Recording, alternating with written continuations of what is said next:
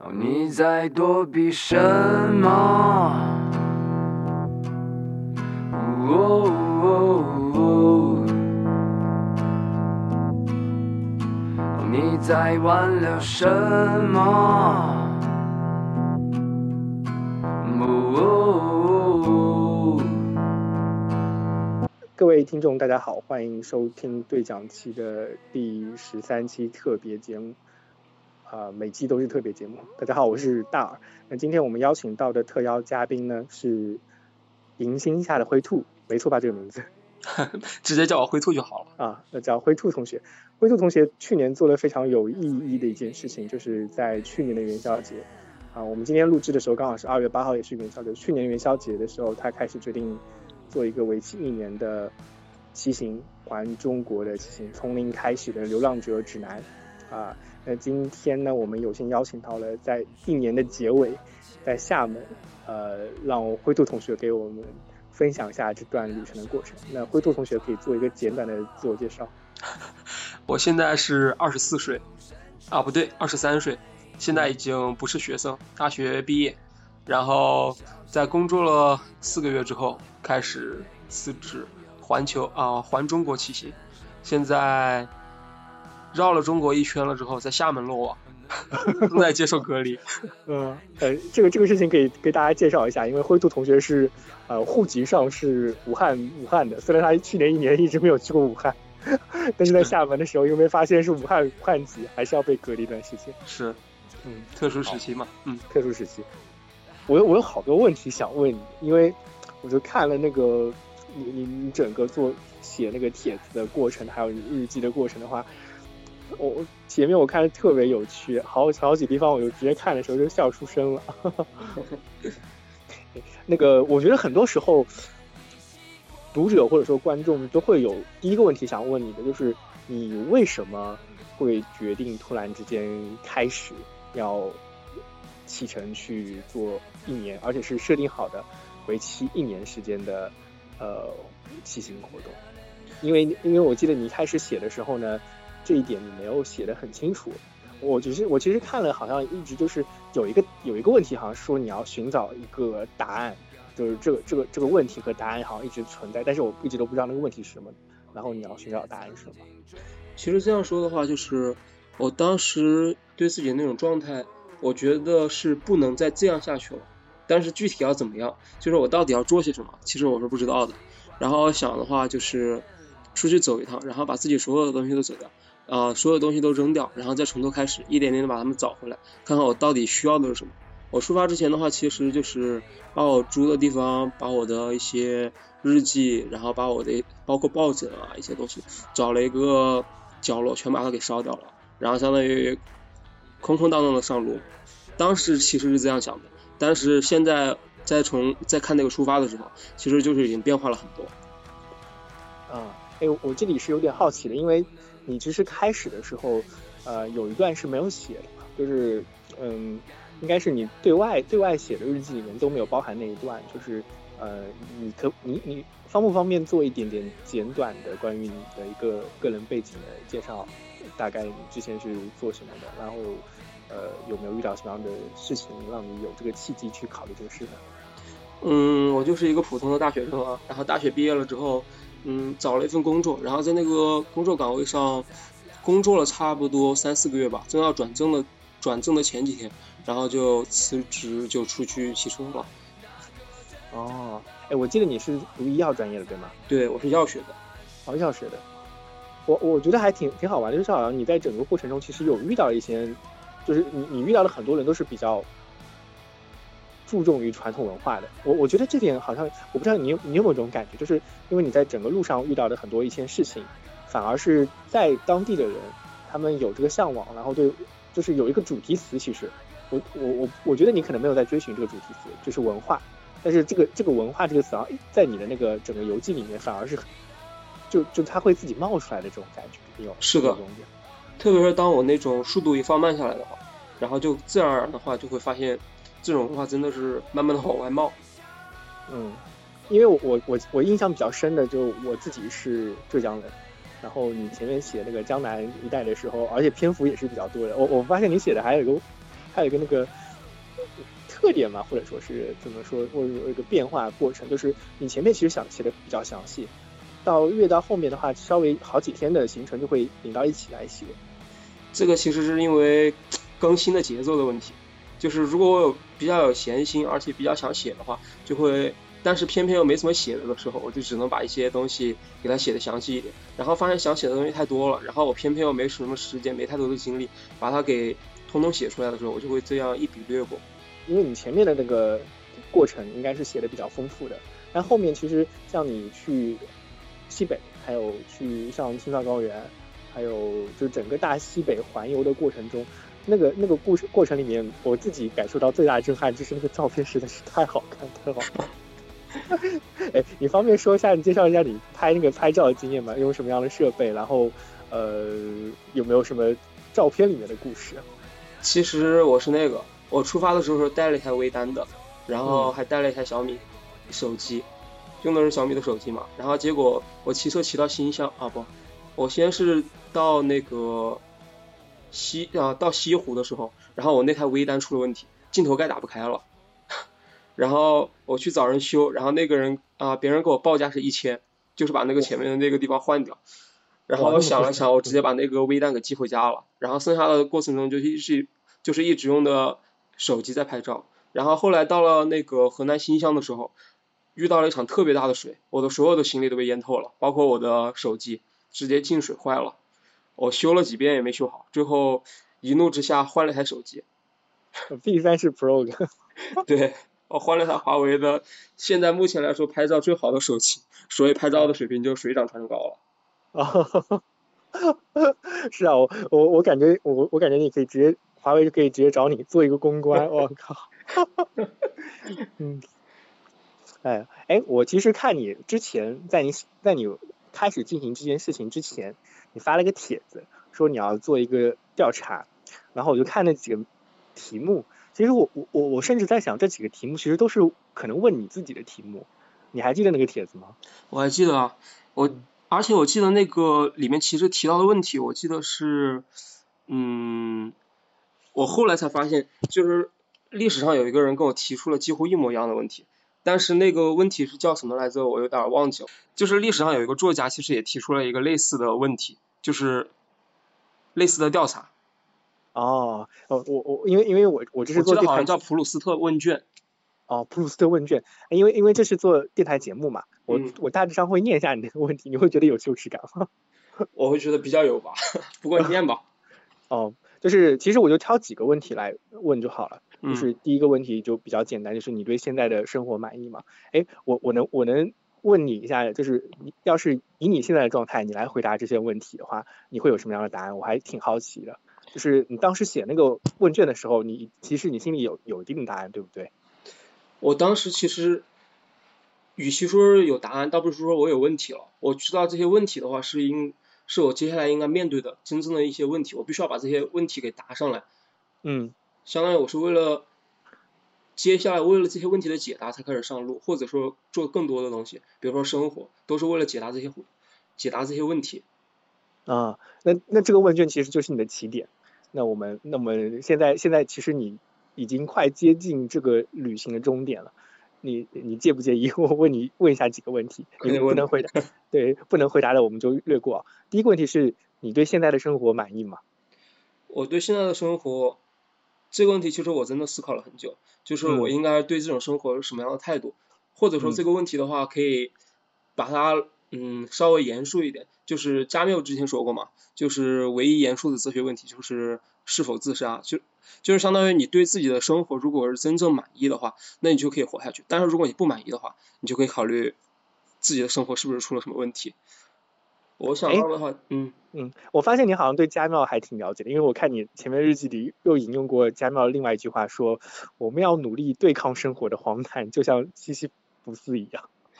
这些的话其实都。都是一些非常浅的了解，这些的话应该其实算不上特别深的了解。嗯。好，哎，那第二个问题就是说，呃，你有什么想做没有做的事情？我觉得当时你提这个问题的时候，可能就是这这段旅程，但现在它已经被你完成了很大一部分。其实这个旅程在这里的话，我可以回答一些更多的问题了。就是这段旅程其实应该只是一个开头，就是相当于我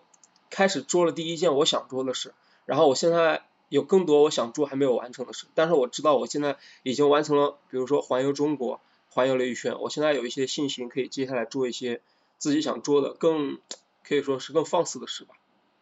哦，哎，但这里这里我觉得我我会挑战你一下，因为其实你再往前之前，其实发了另另外一个帖子，当时你应该是去了那个呃珠峰的，你当时写的是哪哪个站是吗？是那个安纳普纳大本营。我本来其实这是那个就是徒步的户外路线嘛，有两个，一个叫做 EBC，就是 Everest Base Camp，就是那个珠穆朗玛峰大本营，然后还有一个是 ABC，就是安纳普纳大本营。这两个的话都是在尼泊尔那边，但是 A、B、C 的话是在博卡拉，E、B、C 的话是在卢卡拉。我当时飞机坐反了，我坐飞机本来我应该是去的卢卡拉，结果上了一趟去博卡拉的飞机。嗯，就原来你要去 E、B、C 的，结果去了 A、B、C。对，但是 A、B、C 的话比 E、B、C 简单很多。嗯，所以所以我当时看你那个帖子的时候，我有种感觉，就是你跟一般普通人相比，你的。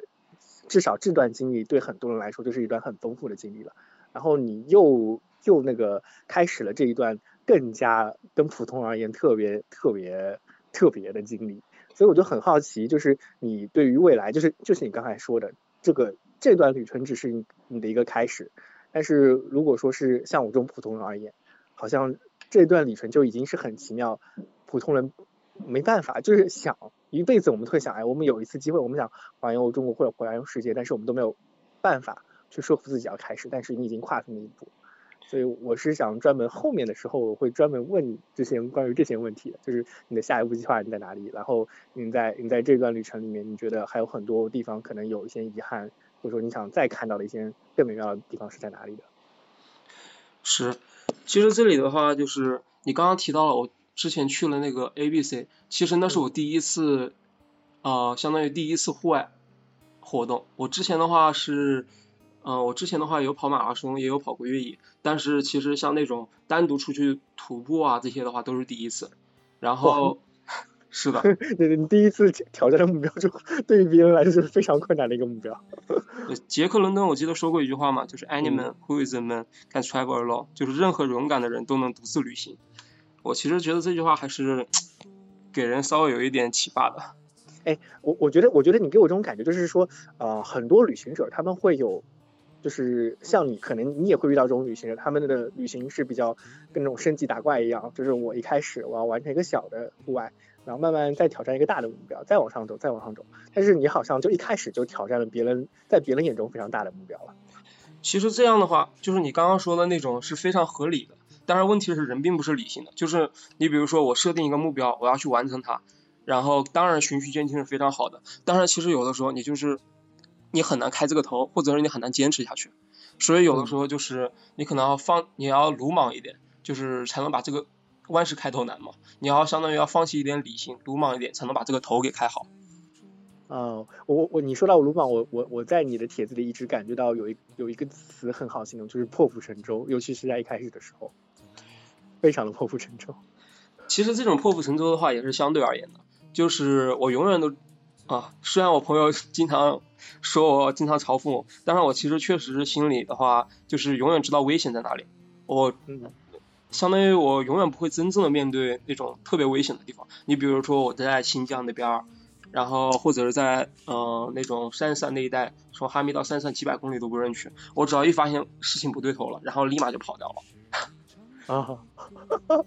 你这么一说，我就我就想起来，你当时在那个青海湖边上的时候，说你要听潮声，然后靠青海湖扎营的时候扎的特别近，然后当地 当地的牧民就问你你是想死吗？然后让你往后退，然后退完之后又跟你说有 有狼，又让你换一个地方。我我看我看到那段的时候笑死了。其实还不止，然后我在那边搭了帐篷之后，然后下了一天的暴雨，整整一天，我在里面快被冻傻了，而且吃的喝的都用完了。之后我在。那时候，当时青海湖本来还不怎么冷，但是一旦下雨的时候极其冷。我当时全身冰凉，然后把那个行李收起来冲出去的时候，牧民还给我打了个招呼：“你还活着啊？” 当地人真的非常有那种特别淳朴的幽默感。啊，他们他们的打招呼方式是你你你是找死吗？然后看到你没死说啊你还活着，因为他说你下了一天的雨，你在那儿没走，你居然还活着。嗯，哎，那我觉得就其实很好，挺很好玩的，就是说你你你把自己还定义为，或者说是你觉得自己还比较慎重的，但其实在整个过程中，就像就像你这么慎重，也会遇到过很多完全意想不到，需要别人提醒才能发觉的一些危险。而且这些危险好像真的是非常危险，比如说我我我看你就是单单想听潮声在青海湖边上扎在扎营那个事情就非常危险了，因为真的如果它涨起来的话，你当时就有可能会遇到比较大的麻烦。其实你这样说的话，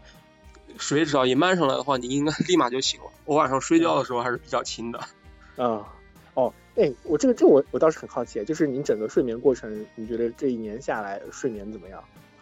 我其实啊，我睡眠其实不太好，所以我即使这样的时候，我永远带了，我出发的时候带了五十对耳塞。五十对耳塞啊。对，当然我后来把他们把四十多对放在一个洗漱包里，结果那个洗漱包的话，当时是在那个王屋山，我从那个王屋山山上下来的时候，不知道把那个包丢哪儿了，然后搞得我后面的牙刷、牙膏、洗脸毛巾、洗面奶，所有的东西都没了。就从那之后，我就开始不修边幅，当个野人了。之前我可能还稍微注意一点，之后的话就是彻底没注意到了。哈 哈哎，那我能问野人一个问题吗？你现那个这段时间的胡子是怎么解决的？这段时间的胡子是买那种超市里有那种十几块钱、几块钱的那种刮胡刀嘛，只要能刮掉就可以了。哦，哎，但是但是我我好像感觉，如果是这种公路形式的话，就一路不刮胡子还挺酷的。你会遇到很多朋友都是没有刮胡子。我遇到过，然后后来我甚至有一阵子没理发。后来我到了新疆，在我一个朋友，在我一个同学的那个，我同学他妈把我拉去，直接给我剃光了，没有剃光，剃的非常短，就是说你终于又不是野人的样子了。我路上遇到了很多的朋友，都会强制带我去给我修一下蝙蝠。为为什么呀？我觉得这个很好玩，就是照理应该说不修蝙蝠感觉酷酷的，为什么一定要拉你去修蝙蝠？嗯，因为我毕竟还是年纪比较小嘛，他们就是有一种非常，还是出于一种责任心吧，很多人就会带我去，而且有的时候我记得印象很深，其实我出发的时候也是真的没打算理发，我后来是在那个黄山开始第一次理发。哦。当时是那个，当时是那个理发店的店主主动说要帮我理发，就是说 你。是从那开始的话，就是没有太多的坚持了，就是遇到该理的时候就理嘛，自己不主动去理，但是别人带你去理发的时候，就老老实实理了。啊，哎，我我我现在我感觉我们刚才可就是展开比较多的。如果说回到那个倒茶的问卷第三个问题的话，就是有什么事情阻阻拦了你？就是上一个问题是你现在有没有什么想做没有做的事情？然后下一个问题是有什么事情阻拦了你？嗯，我觉得在当时那个节点跟现在这个节点会有不一样的答案吗？嗯，其实最开始的时候，我出发的时候问了自己几个问题，就是上路的时候嘛，嗯，我作为一个有手有脚的成呃成年男性，我怎么都不可能饿死，对吧？对。而且中国现在整体的治安环境是非常好的，我也不用担心自己会遇到什么那种事。而且我走的路的话都是国道，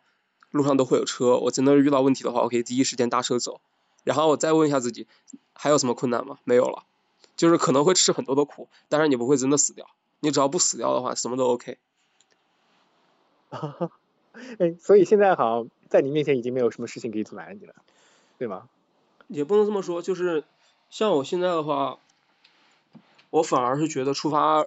变得越来越难了。因为的话，就是长时间的这种在路上的这种消磨嘛，然后你再出发的时候，你会变得稍微慎重一点，再考虑我要做一些什么准备，然后我真的需要出发这么久吗？然后这样的，其实，然后你如果再次再次出发的时候，可能就要再把一切都抛下，再回到最开始的那种心理状态，只要能活着就可以了，只要能活着，能看到第二天的太阳，就什么事都可以坚持下来。啊，哎，那我那我其实会有一个问题啊，就是其实还是回到比较前面的问题，就是目标那个目标到底是什么？呃，我我觉得我看你的那个帖子的时候，还是比较有明确的一个目标，就是说你想完成。这个叫做为期一年的骑行的活动，对不对？就是这个是你当时设定的一个目标，不管你说其他的，呃，你想找到什么样的意义，什么样的答案，但是抛开那所有的一些可能不太能够确确实实的得到的一个实际答案的问题的时候，你的目标就剩下来这一个大目标了。对啊，我记得其实我当时之所以出发，是因为我想做一些正确的事，就是我真正想做的。当然，我当时也不知道什么是真正正确的事情。对，然后想起，嗯，我应该是想起当时谁说的，黎塞留还是谁？当时说的是年轻的时候就应该去把整个世界看一遭。然后想想这种，就是你把整个世界看一看一圈的话，这种事怎么都不可能是错的吧？然后我就选定了这件事开始做了。嗯，那就是说你未来可能会定一个更，我觉得可能如果说你下一段旅程的话，任何旅程，你可能定那个目标会跟前面这个就是为期一年，或者说是想环游环游中国这种目标更加有摸得着的这种目标的感觉，对吧？是我接下来的话就是，其其实在中国的时候就是因为太熟悉了，很多东西太熟悉了，所以有些东西的话你意识不到。就是感觉自己的感觉非常钝，非常迟钝，很多东西都错过了。我其实接下来的话，有想环游世界。哎，那那你觉得在中国的时候，嗯，你能给我举个例子吗？你觉得好像有些事情因为钝，所以你错过了的东西？就是很多风土人情啊，然后还有一些，嗯，或者说的话，中国的话就非常 easy 的模式，就是很多东西语言也没有障碍。大部分时候我的语言都是没有障碍的，然后吃的的话也是非常习惯。我虽然不挑食，但是这边吃下来的话完全没有障碍。从南方吃到北方，唯一比较吃亏的时候就是在北方，我发现我真的吃不起饭了，只能天天吃面的时候，那一阵子我确实是有点扛不过来。哎，你你你那个吃吃不起饭是因为什么方面的原因啊？因为经费还是什么？因为经费啊，我在二当时的话，我一我一路上其实基本上都是吃路边的快餐嘛。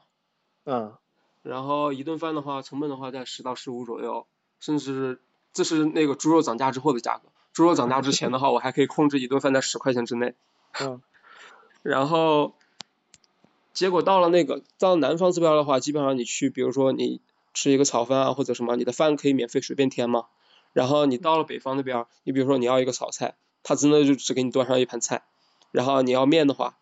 可以给你另加。然后你要饭的话，多少钱一碗？多少钱一碗？最贵的我见过四块钱一碗的。哎，我我这这这里的话，就是你在最前面的时候，其实，在你的帖子里提到过一点，就是说你也是因为你一开始的时候啊，开始这段旅程的时候是没带钱的，一分钱都没带。对我开始是想的是，也是基于那个最开始的想法吧，就是我是一个双手健全、身体健全的一个成年男性，我应该可以尝试一下不使用。不使用金钱来活过这一年。其实最开始的话，最开始我甚至没有打算骑行全国，就是整个中国绕一圈，我没有这个想法。我只是想，嗯，相当于就是从零开始舍弃一些东西，然后开始过一年的时间，让自己稍微思考一下。嗯，然后后后面的话就是我我听我我听我听你提到，就是说你是想找到一个比较正确的金钱观，对不对？是的。对。而且后面的话就是我发现了。出现了两件事嘛，第一件事就是我发现我天天吃压缩饼干喝凉水，这个好像体能有点撑不下去了。然后另一点的话就是我发现我其实可以确实真的不用钱，就是在这边相当于生活一年。但是这样的话我移动不了太远，说我在一个地方可能帮人工作，然后换取食物这样的。但是我要达成这个跟别人说明白这件事的话，就要花很长时间。嗯。然后我相比之下，我觉得我更想看一下前面的风景，就是。走得更远一点嘛。嗯，后后后来也是，我看你写的是靠了一些写文文案，还有写文稿，靠笔吃饭。这个我必须得坦诚，我在这个坚持了，嗯，可能有几个月吧。然后到了内蒙那一段的时候，就是靠家里支援了，因为那边啊，我我也比较倒霉，接了几个那种工作的话，相当于都项目直接被砍了。然后另外就是到了那边。内蒙其实已经算是比较地广人稀了，那边我就是从早骑到晚，什么事都不用想了，就是骑车，哦，也没有精力写那个。我当时，你其实看可以看我到那边更新的话，就是频率变低了嘛。对对频率变低了，除了懒，一般就是要么就是骑的时间长了，要么就是天气冷。哦，对对对，我我这种感觉就是，其实你到后期的话，呃，因为因为我看你前期写的内容很充分，然后又很多。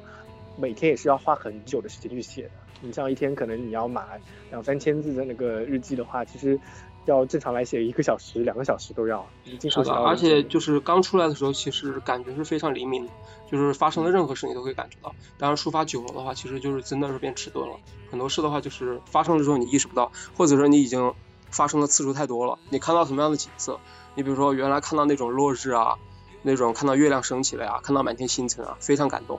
嗯，就是甚至晚上夜里睡不着觉，兴奋的在帐篷里打滚。结果后来你看了几十个、几百个这样的落日之后，你再想兴奋起来，真的是一件很难的事。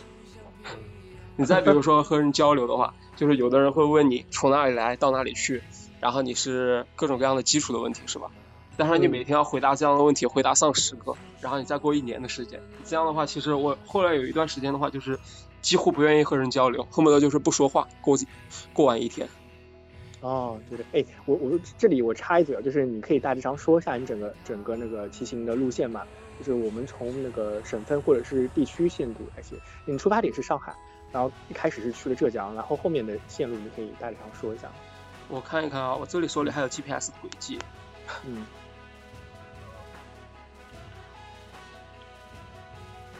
我记得我开始是从上海出发，然后是先到了，应该是先到了湖州吧，还是对。到湖州，那先到嘉兴、湖州，然后是杭州，是，然后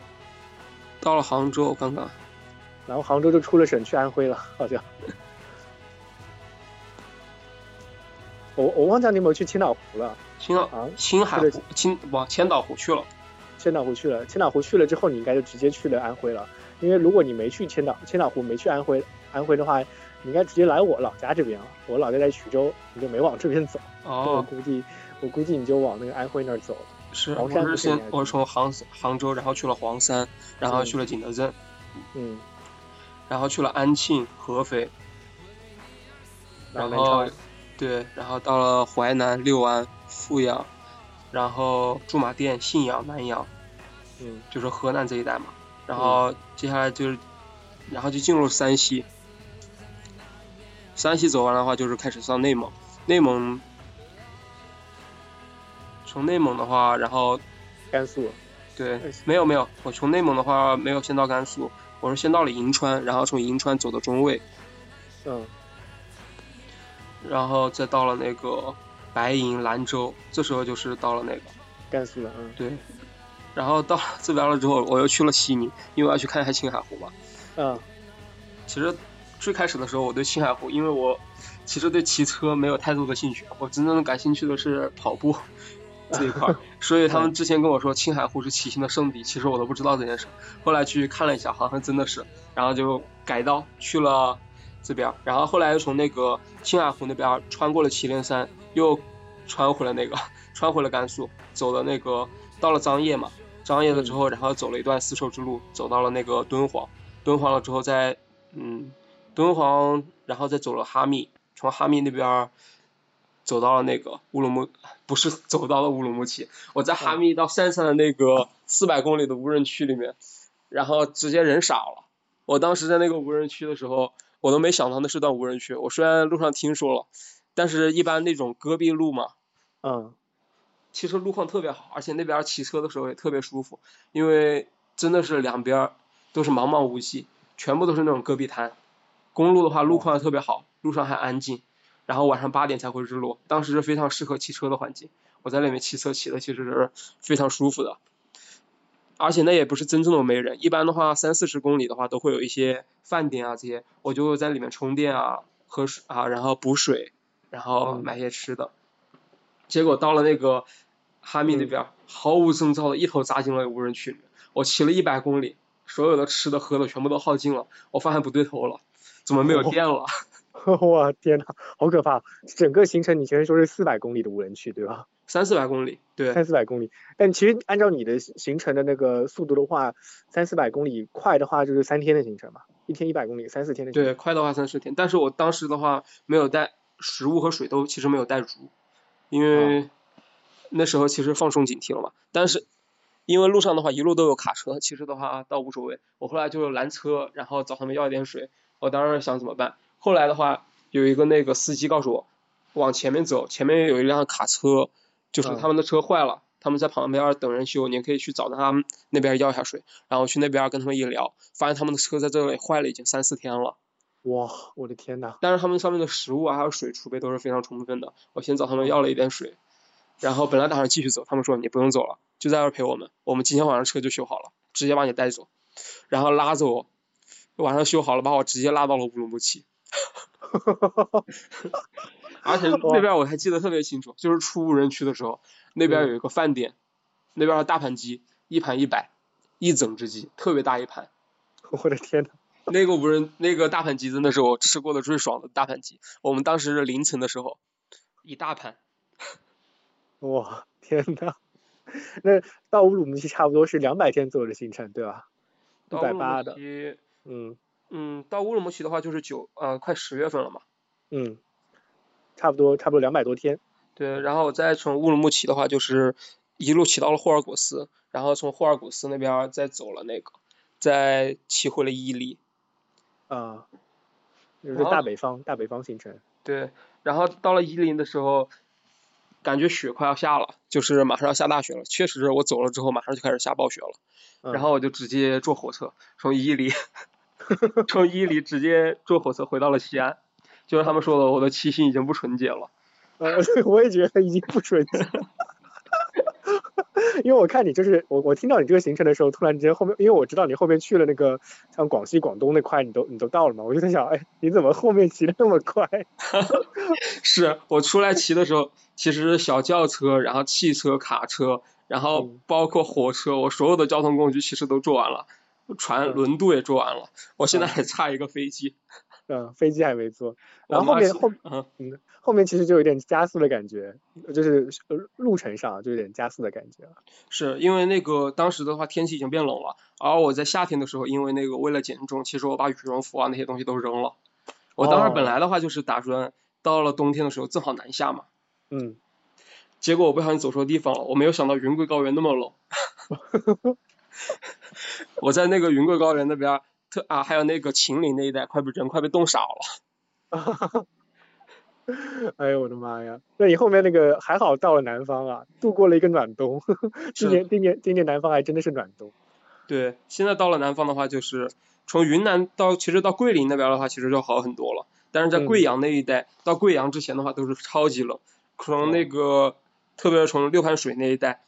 人都快被冻僵了。凉都不愧是凉都。哎，这这里要说一下，就是其实那个灰兔同学一开始就是备好了春夏秋冬四季的衣服的。是的，我其实出发的时候行李比较重，就是因为我把所有的东西都准备好了。我嗯因为我最开始的打算的话就是什么不什么都不不不骑，然后不用钱，这样过一年嘛。结果后来发现行程改变了，然后想了想，我只要在夏，我只要在冬天的时候骑到南方就没问题了。结果没想到没骑上，骑不动了。啊，从那个新疆那边骑回来的时候比较危险了，因为那边儿当时去的时候其实已经开始封路了，就是独库公路我没骑嘛，因为那时候嗯路已经封了。我就是还是有很多东西，就是你因为你一开始的计划还是比较，甚至说是一个非常不完整的计划，就走到哪儿到哪儿这种感觉。我开始的时候出发的时候就觉得嘛，因为相当于每一天你看到路上的那些东西，你会变成不一样的人，因为没没有必要为将来的自己做什么计划，你只要把今天过过去，然后今天再去想明天的计划，明天再去想后天的计划，不要今天就把接下来一年的计划都想出来。所以你可以看到我的路线都是改了很多。嗯，我觉得要是像你说的，就是今天把明天的计划想好的话，就会不会没有惊喜感？我觉得这个惊喜这个词是我从你的整个游记中感受到特别明显的一个定义吧，就惊喜，一直都有惊喜，因为你根根本根本不知道明天会发生什么事情。对的，其实我就是，呃，很多真正危险的地方没去，就是控制在自己尽量都是在可控的范围之内嘛，所以的话就是不用再考虑再多的东西了。嗯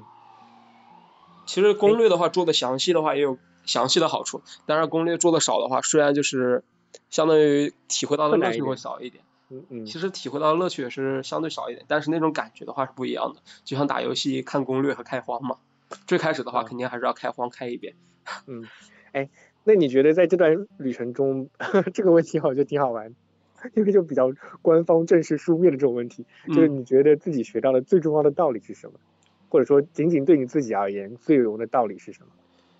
嗯，这个问题其实问的挺好的，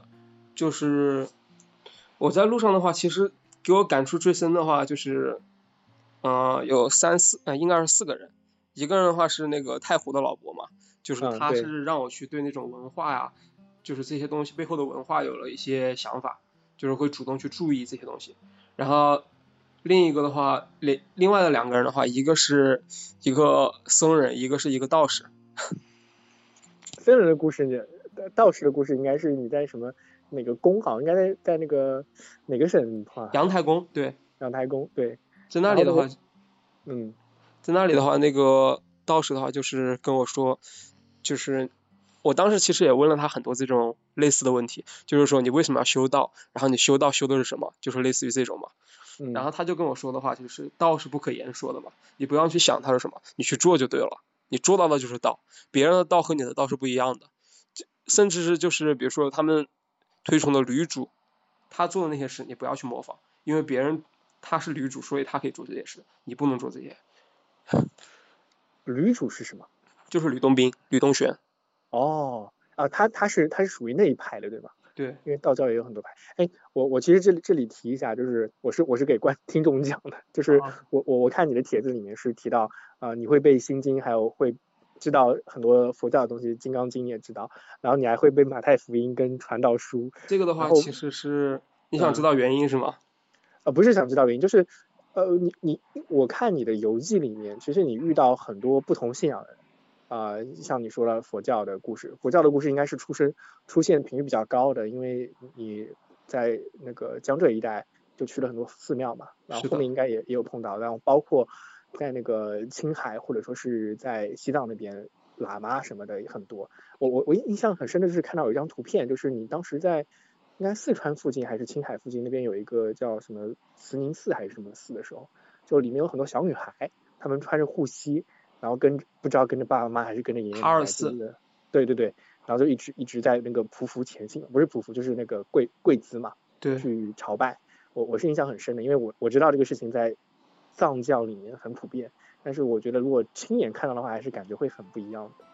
所以就是你你你其实，在整个嗯你自己的背景，其实就是对各种宗教特别理解的。或者说就是你对基督教跟佛教还是比较理解，呃，有有一定了解的，不是说很理解，是有一定了解。是的，对你自己在开始之前，对于这些宗教上你的认识是怎么样？嗯，其实的话，对这些的认识，小时候就是找这些东西背嘛，然后后来慢慢背多了之后的话，觉得会有一些意思。你不会全信，但是的话，相当于能理解吧？因为我周围的话，一些朋友的话也是有这样的信仰的。无论是佛教啊，还是基督教啊，嗯，那那你在开始之前，如果你自己给自己的信仰做一个定义，它是什么样的信仰？嗯，我能接受他们的信仰，当然我自己的话的话，就是什么都 OK，我不会彻底的相信什么，但是我也不会什么都直接拒绝相信。啊，我我觉得我跟你很像哎，我我觉得我自己给自己的定义是这种，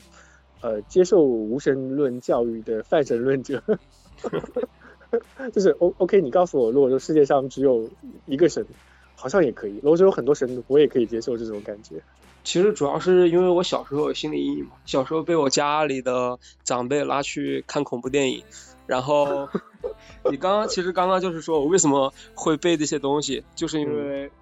小的时候怕呀，找来各种各样的东西。来背嘛，来相当于你比如说手机开始放金刚啊，放一些那个大悲咒，然后自己会背一些玫瑰经啊，会背这些经文，相当于就是给自己一个心理安慰嘛。我高中的时候三年的话是一个人住的，就是在屋子里。我我我有点好奇啊，就是说那个这个问题方便问吗？当时吓到你的恐怖电影你还记得是什么吗？咒怨。我，你能理解了吗？我能理解了，我能理解了。我我再问一个问题，你是几岁看的《咒怨》？大概是小学三年级之前，具体几岁我忘了。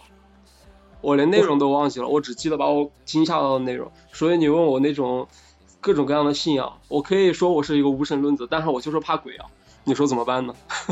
哇，你你知道我我我跟这点就是我还跟你有挺有共共鸣的，你知道吗？就是我小时候看了很多丧尸，就是我小时候小学三年级的时候，我打通的第一个游戏是《生化危机三》，我小时候是打的丧尸游戏长大的，而然后我也经常会梦到那种骷髅、梦到吸血鬼什么的，这些东西经常在我的梦里面出现。但是我跟你很不一样，就是因为因为是《生化危机三》，你是拿着枪去打打僵尸的，所以我不怕他们，你知道吗？我甚至觉得可以跟他们做好朋友。我不知道你你知不知道有有一个那个电影导演叫德尔托莫罗，就是拍那个环太平洋的，他就是超级喜欢鬼怪，然后就觉得可以跟鬼怪做朋友那种。我我我我小时候很长一段时间是这么想的，直到我看了另外一个电影就是《咒怨》，我在高三暑假的时候看了《咒怨》，然后我整个人就是我我看了贞子我都不怕贞子。但是咒怨就很不一样，是的，那种那种东方式的那种恐惧。我现在我从小到大其实基本上已经不看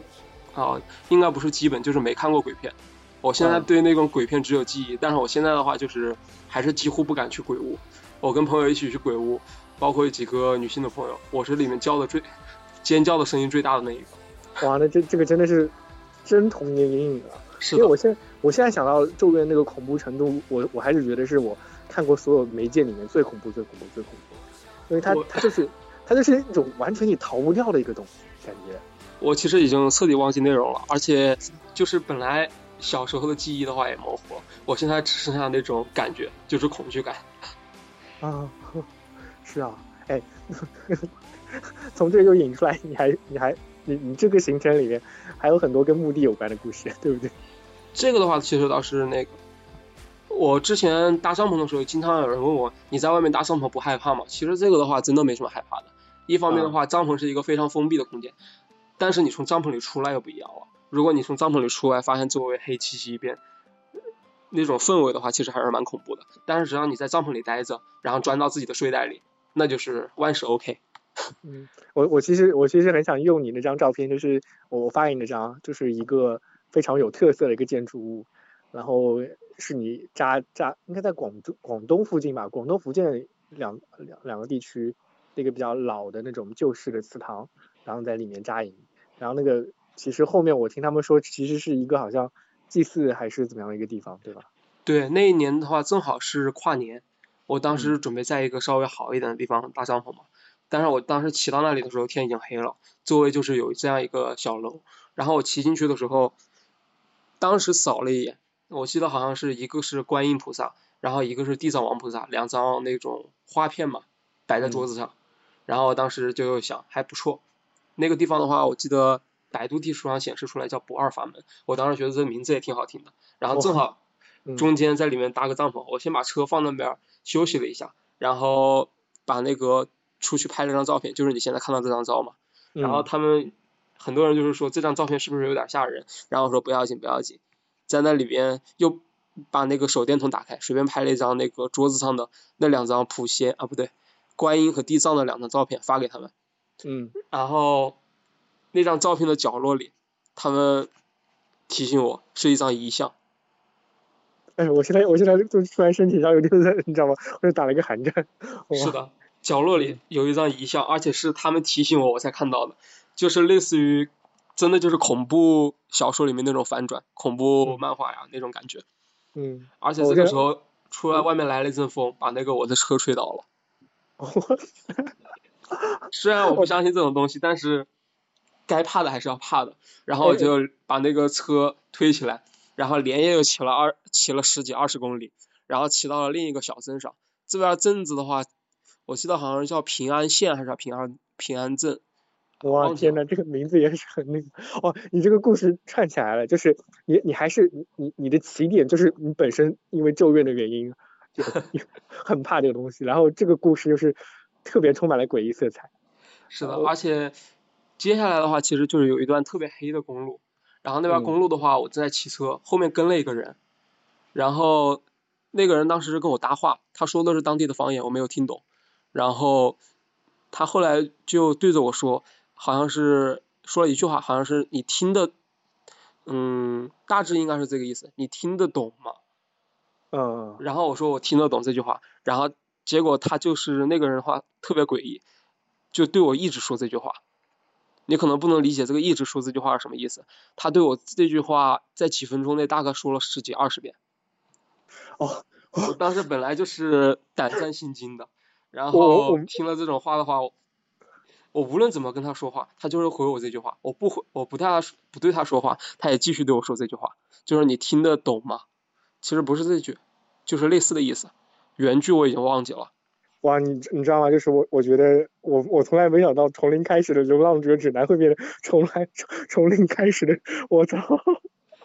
鬼故事。其实，而且这种灵异的事就发生了这一晚上，还没完。然后我当时被吓了一跳，赶紧往前骑嘛，然后骑嗯到了那个灯火通明有人的地方，然后我就赶紧掏出手机，然后跟朋友讲这事儿。结果刚讲的时候，那个人追上来了，继续对我说这句话，然后我全身鸡皮疙瘩都起来了，然后我又在里面七拐八拐，本来是打算找一个旅店住一下算了。毕竟这种事太惊悚了嘛，结果没找到旅店，然后我再找了一个那个广场，一个特别偏僻的角落的广场，然后在那个广场的角落里继续玩手机，继续跟他们说这句话，然后那个人过了差不多一个小时之后又出现在我面前，继续对我说这句话。Oh my god！啊，天呐，这个故事故事点实在是太多了，不二法门，加上加上平安针，然后你的照片，我现在我现在谈完我已经不敢放出来了，因为他那个，呃，我当时跟你说过了嘛，就是你在里面那个拍那个照片，它特别像，它那个建筑物太有特点了，而且你拍的角度特别好，它是一个对称型的，然后你中间那个圆刚好是一个特别像异世界的感觉，是，然后还好那个广场附近有一个那个，应该我记得好像是类似于派出所的地方，然后我就在那个门口搭了个帐篷，在那边睡了一晚上，第二天早上发现自己活蹦乱跳的，这件事就过去了。哦，哇！但是但是我觉得，呃，还好，你你你说到那个桌桌子上有地藏跟观音的时候，我就想到你一开始在另外一个寺庙的时候，他说有有有应该有方丈还是和尚跟你说你是普贤的信徒，你还记得吗？是啊，对，我其实确实喜欢普贤，但是这个喜欢的话，我估计我要真喜欢的原因，我估计要说出来的话，可能可能会引得那种真正有信仰的人不开心。啊、你不说也没关系，反正我就是觉得，OK，其实你是作为一个普贤的信徒，所以你有保护，你知道吗？你有加持，这一路上下来，因为因为那个故事其实已经在你的旅程里面比较接近最后尾声的那个部部分了，就在前面的故事里面，你的旅程里面已经有得到了很多加持跟保护了，所以我觉得这个事情有点像一个小插曲，但是因为因为普贤或者说其他那些 旅什么旅主。他们给你的对加持，所以能安全的度过这个节。确实很多阴差阳错的地方，比如说我之所以喜欢普贤菩萨，还是说一下吧。其实因为滕启龙的《封神演义》里边的那个普贤，我特别喜欢他，是这个原因。然后后来至于普贤是那个行大愿发大愿的嗯啊、这个是后来朋友告诉我我才知道的。我当时只啊是单纯的因为我喜欢《封神演义》里面那个普贤的形象而已。啊，滕启龙救了你一命，你知道吗？是，所以说你这种的话，很多阴差阳错的事儿。我我我我我听你我听你讲的时候，有一种感觉，好像就是虽然这个旅程还比较短的时间，在你的人生人生里面可能只占了大概二十几分之一的时间，但是它好像把你之前的很多遇到的事情都串联在一起，或者说逼着你去看过去的一切，它它的合理性，或者说总是有一个事情可能跳出来让你去想一下，哦，之前我跟这个事情有什么关系？呃，很有佛性那种因果的感感觉，你有你你有这种体会吗？嗯，可以这样说吧，因为这种事的话，我之前的话其实出发的话也是有这个目的嘛，因为我只花费一年的时间，但是我觉得我这个在旅途上的感触的话，无论如何都是大于之后对对而且我我们刚刚那个话题的话，其实就是我刚刚只说了太湖的老人，还有一个道士，其实嗯还有剩下两个人，他们的故嗯事我觉得也特别有意思。就是嗯另一个是僧人，这个僧人的话，就是我遇到五台山那个拜山的僧人，就是他就是山的故事，嗯，对，我当时在那个离五台镇还有几百公里的地方，然后遇到了那个僧人嘛，就是叩首，一步一叩，然后一路要拜到那个五台山上去。然后我当时就是跟这个僧人同行了一段时间，那个僧人的话给我的感触的话特别深，他不会跟你说什么大道理，就是每天早早上的话五六点起来，然后出去叩首，然后就是朝拜嘛，然后一路晚上拜到九十点回来。我跟他一起走的话，他二就是理所当然的，就是我吃睡什么啊，我吃啊，还有一些住啊什么，我们就是都是他帮我解决。就就说他在帮你解决吃吃住睡问题之外，他每天的主要工作就是从五点钟左右开始，一直到晚上九点钟一直在扣手嘛。对，一直在，而且他就是相当于不能骗自己嘛。他那个很多人的话不知道这种，呃，这种朝拜啊，这种拜山的方式要怎么拜，就是他是有一辆自己的那种三轮车，然后上面都放着自己的吃住啊这些用品都在上面，然后他每天的话就是把那个车先开到他要拜到的地方，比如说中午的时候，他每一个小时可以拜一公里，然后他算一下这个距离和时间，先拜过去啊，先把车开过去，然后再走回来，然后再拜过去，就是这样的。其实他每天走的来回走的距离比拜的距离要多很多。哇，那你跟他你跟他交流之后有什么样的收获吗？我其实试图跟他交流，但是其实他没告诉我什么，就是只是相当于只是言传身教，比如说路边看到那种遇到玻璃渣子，然后再走回到那个车上，然后把那个它上面有一把工兵铲，然后还有一把扫帚，然后拿过来把那些玻璃渣子全部给扫走，然后扫到那种相当于啊、扫到不会把别人车胎扎爆的地方，遇到那种小路上遇到经常遇到，其实路上就遇到那种小动物的尸体，再走回去把那个铲子拿出来，然后埋一个坑，然后把那个动物给放进去，然后再给它念经。哎我我觉得很奇怪，就是其实，在西北部或者说是呃藏区里面，就是整个西北部的佛教氛围，呃，让我觉得有一种你说虔诚，我甚至都觉得很无法形容那个感觉，他们比虔诚更虔诚。就像你前面说的说到的那个，还有这一个事情的时候，你要说西北部，其实这一块的佛教的话，我就不太理解，不太了解了。因为实事求是的来说的话，就是在山西那一带，我嗯真的是寺庙已经看太多了。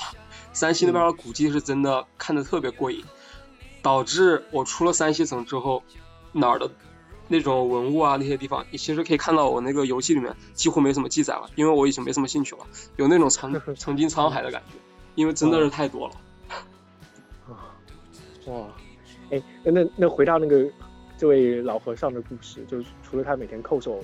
你在那边大概待了多久时间？我在他身边待了差不多一周吧，就是他，他照顾你好像变成一件理所当然的事，就是整个人的为人处事吧。他那种行为的话，就是而且当时我跟他分别的时候，然后那个老和尚把我叫过去，然后想了想说，我觉得我没什么，我不太理解你要做什么，我也觉得这种行为的话，我也不太好评价。然后从那个钱夹子里找出，然后抓了一把，抓了一叠百元大钞塞给我，说我是一个比较实际的人，我觉得这个对你的行程比较有帮助。我当时人就傻在那里了。他大概你你看他年岁大概多大？他其实僧人还有那个道士的话，我判断年龄判断的永远是失误的。他年龄，呃，我看上去的话是三四十岁，如果我判断的话，应该是五六十岁吧。就是道士还有那种僧人，他们真的是实际年龄会比看上去的话要大很多。哦，其实骑车的人也一样。啊，我路上真的，我路上判断年龄几乎就没判断过对过。哎骑车的人应该是判断判断应该是偏大吧？像像你的话，可能看起来像，你觉得现在看起来对，我觉得他可能就是有一个那种回归值，就像我年龄没到那儿的，就是会嗯。判断年龄偏大，但是如果年龄一超过那边儿，就是判断偏小。我经常在路上看到六七十岁、七八十岁的老人，我嗯。把他们猜成三四十岁的，真的哦是，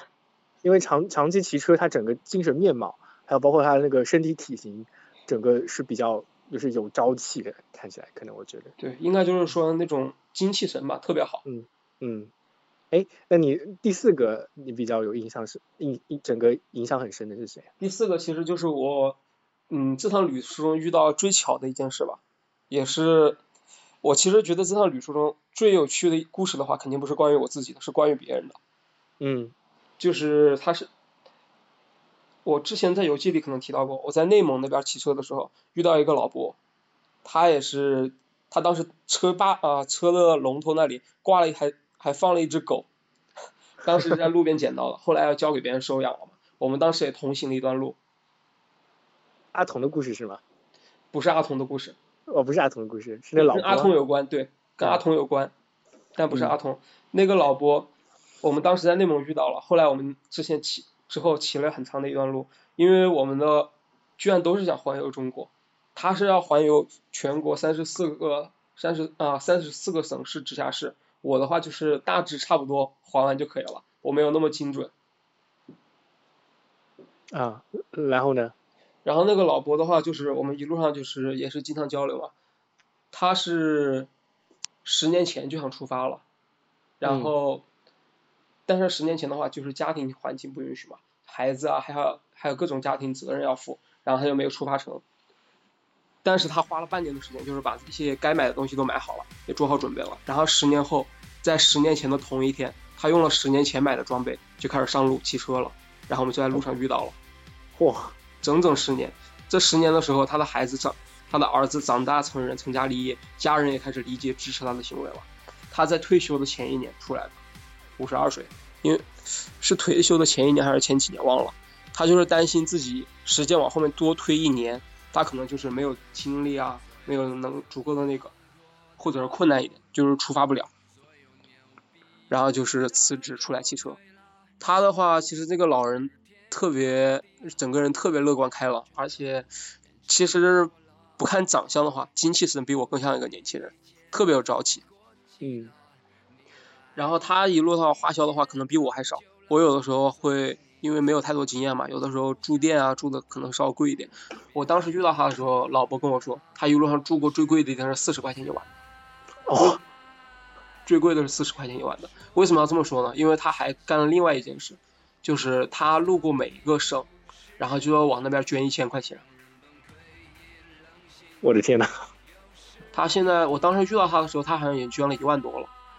因为走了十几个省嘛。嗯他自己的话，其实骑车就是经常有人遇到，经常有人会问我，你们出来骑车家里一定很有钱吧？或者是那种，其实我们我路上遇到骑车的，特别是骑长途的，一个比一个穷。无论是刚刚你提到的阿童，还是这个老伯，还是我，我们都是基本上吃的话，每天吃个三十左右的，然后住的话，一周可能住个一两次。嗯 就是这个老伯他还他的家庭的话条件的话还是非常一般，但是就是要捐钱，然后每个省份都要捐。他是他跟我说，当时跟我说他自己是党员，然后又是那个又是军人，啊，哦所以他觉得这种事的话，他也他要做这件事的话，是因为当时是是七十周年吧，建党七十周年，然后他要为这件事在这之前花两年的时间来做完这件事。当然，其实到此为止的话，这个故事已经非常让我感动了吧。嗯当然，其实这个故事还没完。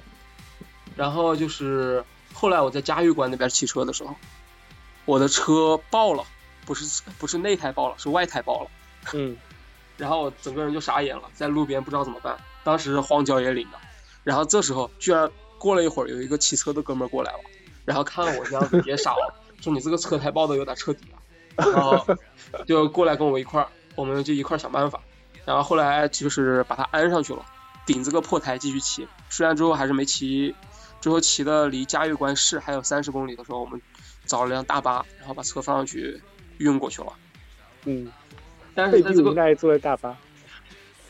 当时的话，其实已经到了一个小镇子上了，有人，啊但是没有修车的地方。特别是我是外胎坏了，必须要去那个城市大一点的城市才有嘛。嗯然后他当时看到我的情况的话，其实是给我拍了张照，然后发了张朋友圈，然后说自己骑车遇到了什么。然后过了一会儿，我们骑车的时候，我就感觉手机在震，有人好像在微信上找我，但是我当时没看嘛。然后、嗯那个人就是阿，我在嘉峪关遇到那个人就是阿童嘛，他自己叫阿童。然后阿童的手机这时候也响了，他把手机拿了一眼，然后看了一眼，就问我你是不是认识那个？他就把那个老人名字一说，我说你怎么知道？然后他把手机拿出来给我看，那个我们手机上同时都收到消息，然后他就那个老伯就问我你是不是在那个什么什么遇到了阿童？然后我就问阿童你和那个老人是怎么认识的？阿童又跟我讲，他也是一个骑车环游中国的人，但是他跟我他跟我和那个老伯又不一样，他就是工作一阵子，然后出来骑一阵子，也不需要骑到哪儿，就是随便的骑，这样花了五年的时间，断断续续的，其实已经把中国都转完了。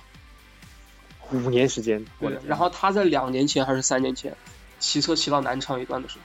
那个老人还没有出发，然后在老人在楼下遇到了阿童，然后他就他就把阿童拉到自己家里，一定要请阿童吃一顿饭，然后给他接风洗尘，然后把他送走了。那时候老人也没有出发，阿童也不知道那个老人要出发，但是那个老人说，就是那个老伯嘛，说我一定要出发，就留下了联系方式。然后三年后，我在路上分别遇到了老人和阿童。我这件事情太讲佛缘了。那个时候就是真的脑子嗡的一下，这个世界真的就是突然一下子变小了。我我我我曾经在那个我在上海还有在深圳的时候都遇到过，就是呃我我可能只有一面之缘的朋友，然后在某某个周末的时候，我去某个商场逛，那个那个商场还不是我平时逛的商场，是随便找一个商场逛，然后我遇到别人。然后你像在深圳这种一千万人口左右的，然后在上海两千四百多万人口的地方，你遇到这种事情，我就觉得哇，世界真小啊。然后你这个故事是 在全国十四亿人口里面。然后在全中国环游里面，你们三个同时在环游中国的互相之间遇到，给我感触最深的就是那个老人，他那种信念就是从十年前知道自己要出发，再到三年前知道自己要出发，然后再到现在还是知道自己一定会出发。就是他其实他上路的那一刻，其实他的整个的行程都已经完成了。然后我觉得你这句话说的特别好，就是他在其实他在上路之前，他的行程就已经完成了。是的，他现在只是做一些收尾工作而已，就是把这件事真正的去做完。太厉害了！我觉得就 是这个老人，他这个老伯他的故事比我的故事要动听得多，所以我一般 见到别人先讲这个故事，自己的故事跟这比起来，哎，差太远了。但是你的故事也很精彩了，已经。对，对于我我们这种看客来说，我经常就是看你那个照片，尤其是像青海湖在西北地区的时候，呃，有些时候我觉得你写的太少了，好像那边那边其实更丰富多彩一些，比起在江浙一带还有在那个东南沿海的故事更多。但是你就写的特别少，只有照片。但那个照片呢，我每次看完之后有一种，哎，真的好像只要照片就够了，你根本不用讲什么事情。对，因为那种地方地广人稀，真的就是整个人的心。我其实之前对那种，比如说去西藏那种地方放啊、洗涤心理这种事是嗤之以鼻的。但是我就是觉得，你从，嗯，你从甘肃、张张掖或者是嘉，呃，甚至是从那边沿着丝绸之路一路骑过来，骑到新疆，这样一路，这种地广人稀的地方一路骑过来，真的能心情非常舒畅。因为你可能在骑车的时候，方圆几百米、几公里只有你一个人。天高地大，只有你一个人在那里，整个人的话就是心情绪的话，其实是非常放开的。我之前在内蒙的时候，我内蒙当地的朋友就跟我说，就是内蒙古这边每一个牧民都是存在主义者，因为他们当时放牧的时候，周围可能方圆几百公里都没有人的。然后他们为什么当时他们的信仰是腾格里嘛，就是信仰苍天。为什么信仰？因为他们只能抬头就可以跟天沟通。除此除此之外什么都没有，所以他们必须要自己的存在，对自己的这种存在啊，有非常坚定的信心，他们才能接受这种孤独。哇，你这句话我我得我得我得消化好长一段时间。我曾经也去过草原，但是那种旅行团里的草原就没有这种没有这种海阔天空，然后天上天下就我一个人的感觉。是的，就是你如果长期处在那种周围真的是空无一人，你视野而且你的视野所见都是空空荡荡的，没有那种高山啊把你挤在里面，你视野能看多远就是多远，几百公里、几十公里、几百公里看过去，真的就只有你一个人，这么广阔的地方，你就所以你一定要有自己的，你一定要知道自己是谁，知道自己要干什么，你不然的话，你很容易就在这种茫啊、就在这种大片的空白里，就很容易把自己迷失了。哎，那那你在看天的时候，因为你看过很真的看过很多种天，你像有乌云密布的，然后有就一望无际，连云都没有那种一大片的蓝蓝天，还有有有些云，有些有些蓝天的混杂在一起的很好的天气那种感觉，还有大戈壁，然后还有夜晚的星空，然后所有的这些天空里面，你自己印象最深或者你最喜欢看哪种？我最喜欢的，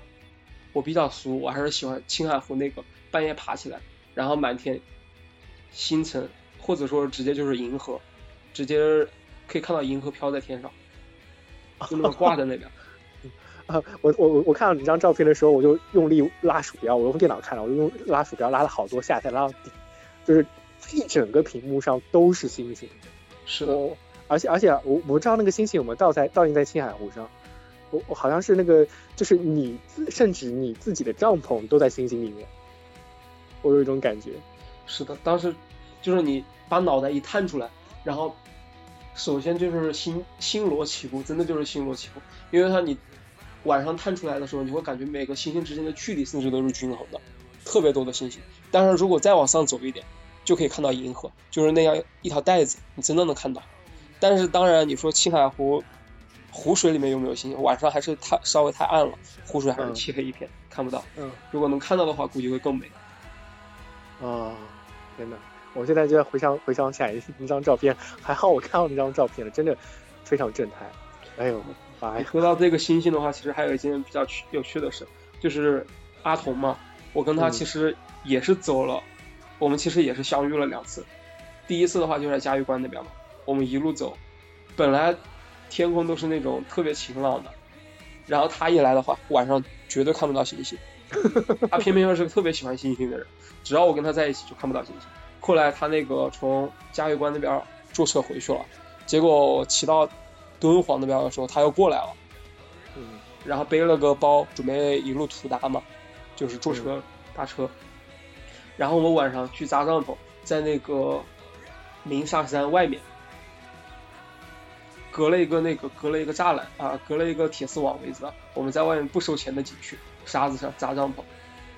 然后那边久违的鸣沙山下雨了。我朋友，我当地的朋友说：“你们这是遭遇了多小的概率？就是跟他搭帐篷的那一晚上，鸣沙山下雨了，还是什么都看不到。哎，你你们俩命中相不是不是说命中相冲啊，就是说他跟你在一起就是看不到太看不到星星这种感觉。他只要一 走，我晚上绝对能看到星星。我甚至他来的前一天晚上，我当时骑车骑到敦煌，嗯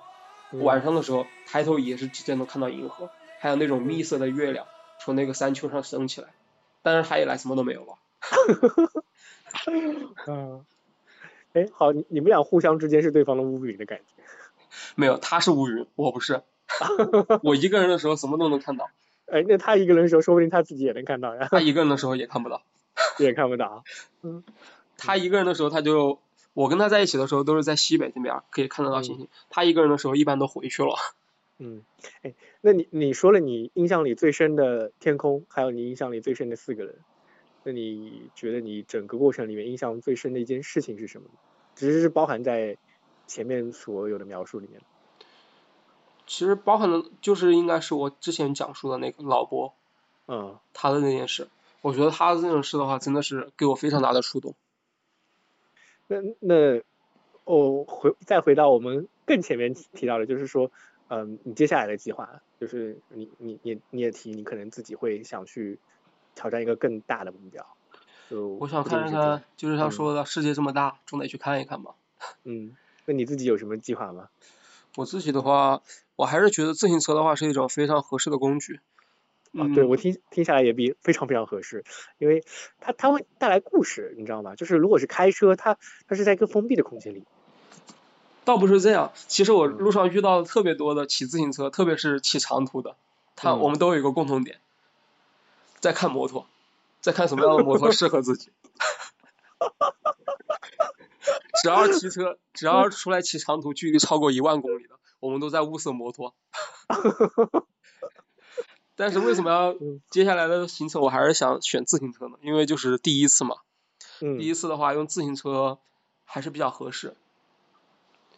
哎，但是你的第一次已经已经算这这段旅程已经算第一次了呀，你已经完成了说呃用自行车去骑行的一个大目标呀。但是我只是骑了一个中国，甚至整个中国严格意义上的中国，我其实没有环绕环绕一圈，只是大概的绕了一圈。我想接下来的话就是想把整个地球绕一圈。嗯，哇，这是非常非常非常大的目标，而且我我一开始听你讲的时候，我脑子里就是因为你的故事其实很温暖的，呃，如果说有机会大家去看灰兔的日记的话，整个故事里面非常非常多的温暖的段落，还有遇到的人，还有遇到的事情，就是真正让我感觉到这个中国是个太平盛世，没有人是坏人这种感觉，很多人就是你意想不到的就会对你非常好，真的有太多这种段落是意想不到的人对你很好了。除除了除了有些给你找茬的 大发之外，为你买船票那个事儿，是的，嗯，除了这种小插曲，对，嗯，更多的话其实应该是一些比较有趣的，这样的话其实找茬的话也是挺有趣的。找。茬真正的那种，你其实说白了，骑行的话，因为一个是远道而来的旅人，一个是作为全身都是整个人风尘仆仆的，其实大多数人都是对你的态度会非常好的。嗯，哎，我我我我我会想起来我以前在上海的时候，你在你在上海应该也挺多年吧？没有啊，我在上海是因为我朋友在上海，哦，你起点起点选择在那儿是因为，呃那你之前大学是在哪儿哪里念的？我大学是在武汉上的，哦，就是武汉武汉本地人，然后在武汉武汉念书。我是湖北人，但是大学是在武汉上的，不是武汉本地人。哦，不是武汉，因为我我在上海很久的时间，然后上海里我有我我遇到过一个事情，就是我经常会遇到人给我要钱买饭吃，你知道吧？就是呃哦，穿这样在地铁口啊这些地方，其实挺多这样的人的。对对对，呃，然后我因为久而久之，我见到太多这种事儿，我就觉得好像在骗我。我甚至就遇到同一个老伯，你的老伯是很正面的老伯，我的老伯是非常不要脸的老伯。我每次我我以前在那个上海那边上班的时候，我上班的地铁口，我每次会遇到一个老伯，他会问我要钱，说买地铁票。然后一开始我第一次给了他了，结果过了几天我又遇到他了，可能我长得太没有存在感了，所以他连续问了我两三次，你知道吗？哦，然后我久而久之对这种事情就免疫了。但是我觉得我在看你的故事的时候，就觉得如果我在路上，或者说因为我不是旅人，我只是等在一个地方等旅人过来的这种住客。但但如果是像你们这种旅人过来的话，我也会非常乐意给你们提供最大的帮助。就像那个湖州老伯你写到的一样，就是呃像你这样的人到湖州的话，我一定会很乐意给你介绍湖州当地有什么东西，然后我们当地的文化这样。其实我路上很多朋友，就是包括 S 一的那些坛友，其实每次每一个接待我的人都会把当地的给我当地的这些历史啊、背景啊都给我介绍一遍。你给我这种感觉像，你知道像什么吗？像吟游诗人，你知道吗？虽然虽然你没有拿着一个木吉他，没有拿着这个口琴在那儿一路我上唱歌，真的带了一支口琴，他真的带了一支口琴。是的那你呃什么时候有机会也可以给我们吹这个 吹这个口琴？我上路的时候其实还不怎么会吹，现在嗯，中途其实，在那个河南南阳的时候，其实我的口琴是吹的最好了，然后后来就变得越来越懒，然后现在口琴的话，基也基本上吹的生疏了。哦，哎，真的很特别像吟游诗人哎。我我我我以前看那个小说里的时候，我就很奇怪吟游诗人到底是一个什么样的职业，因为他一般是一个职业的形式来出现的。但是我我发现听听完你的故事啊，看完你的故事之后，我就发现，哇，吟游诗人这个职业真的太让人神往了。其实我小时候啊，我也一直比较喜欢吟游诗人这个职业的。嗯，带从带这个故事从这个地方到另外一个地方。哎，现在有人跟你约稿吗？因为我就是看你的稿子的时候，我我觉得你的文笔真的非常好。然后杭州那个朋友 给你给你约了几期之后，短短了几期之后，后面就没没下文了。啊，是他们那个相当于项目中断了嘛？哦，他那个也是个项目，对，也是也是个项目。嗯，所以现在现在唯一能看到你的完整的游记的地方只有 S 一了。嗯，对我准备到时候在，因为前一阵子比较懒嘛，没有太多的时间，也是路上比较麻烦，比较忙。我准备到时候的话，可能再做一个公众号，然后把这些内容的话再给它重新整理一下，发一下。啊，因为因为我我我我挺我挺担心这事儿的啊，因为你之前发的帖子嘛，就是之前因为 S 一还是比较比较呃敏感的地方，那有的有有些时候经常敏感，然后你的很多帖子已经被放到仓库里去了，是的，而且主要就看不是到了。主要现在他那个啊，主要现在图床传图片比较麻烦，很多图片的话就是可能看起来特别麻烦，所以我准备到时候再把它重新再给它编辑一下。其实啊本来这个事的话，应该是我现在正要做的，但是怎么说呢，没有心情，我我感感觉他们没有心情，也不是没有心情，就是这个旅途的终点比较奇怪，这个旅途最后的走向非常奇怪了。哎，我嗯，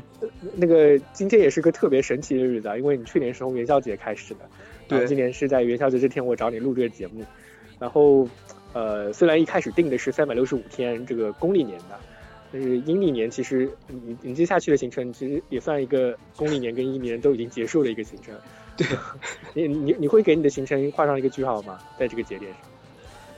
嗯。这个的话很不好说，我要看我出去了之后，再过几天的话，我出去了之后看看接下来会怎么样。我其实更感兴趣的是，就是处于这样一个环境的话，我前几天应该说前十几天走过来的时候，其实中整个公路啊、街道啊都是空空荡荡的。我其实还挺对这种状态其实还挺感兴趣的。我看接下来的话，如果我再下一个城镇继续被隔离的话，那就是行程应该算是结束了。如果下一个城镇我还可以继续东逃西窜的话，我可能还会再记录一下，相当于作为一种不一样的记录。哎，但是，哎，我其实很，因为你在厦门嘛，你厦门厦门完了吗？厦门已经厦门行程算结束了吗？厦门的行程算结束了。哦。毕竟厦门我连岛都没上。哦，那太可惜了，因为如果你。我听到你在厦门，我就在想，哎，其实厦门厦门很值得玩，它也是一个很有历史沉淀，还有各种事情。然后你肯定能遇到，呃，会会非常热情的接待像你这样子吟游诗人的当地人。但是这样敏感时期的话，还是算了。我其实本来就是为了那个，因为听说厦门那边情况不太乐观，所以我直接没有上岛。结果没想到 没有上岛也是。哎，有有有有点失落，有点遗憾吧？我觉得也没有遗憾吧，我就是觉得这样的结局特别有欧亨利的那种感觉，就是金牌赞美诗的那种感觉。我一路上东逃西窜，有的时候就是想找一个那种特别渴望找一个想让自己放松下来休息的地方，然后一路上找不着，然后等我开始拼命的不想停下来的时候，想往前走的时候，然后有人告诉我，你现在可以终于不用走了。有一个地方可以让你住上十四天，有吃有喝有住。哎，我想起来你的身份也比较特殊，因为作为斯坦索姆居民，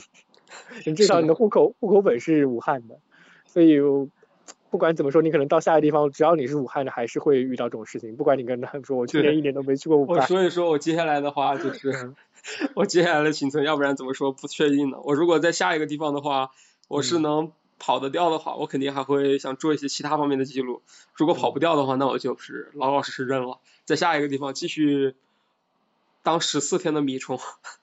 哦，但但是我想到一个事儿啊，就是你现在你回湖湖北都不好回啊？对啊，回湖北不好回。我其实家人也是建议我不要回去，就是在外面。哦。我甚至本来打算 这个时候其实也不好去西藏啊这些地方，就是我。地图上还没有踏没有踏足的地方，这个时候这个季节非常不合适，而且我护照的话丢在了上海的朋友家里，我上海的朋友现在人在湖北出不来了，我这已经套娃套着套着套着套着，对我现在已经深陷套娃之中了，毕竟我出来的时候也没有想到我半路 结局会变成这样。啊，哎我我现在都在想给你想个办法，让你去哪儿比较好呢？就是你你要是天天天天在被关在那个。招待所也不好，对吧？会他特别无聊。呃，我觉得你要是待招待所呢，你就把你所有的日记全部给备份了，然后照片也备份整理出来。不然的话，如果说整个环境变得更加严格的话，你像 S S E，肯定是不是一个很好的地方？因为我不知道你你的那个稿子是在手机上写好再传到 S 一，还是就直接在 S 一上写的？我的。其实都是一半是在手机上写的，一半是在那个 iPad 上写的。其实手里的话都有那个都有备份，都有有本你备份就好。对，我还是觉得你可以到时候发公众号或者是微博上，你可以把整个发出来。其实我觉得微博是很好的。对，我准备到时候慢慢的把这些东西再稍微文字再整理一下，因为现在再回去看的话，其实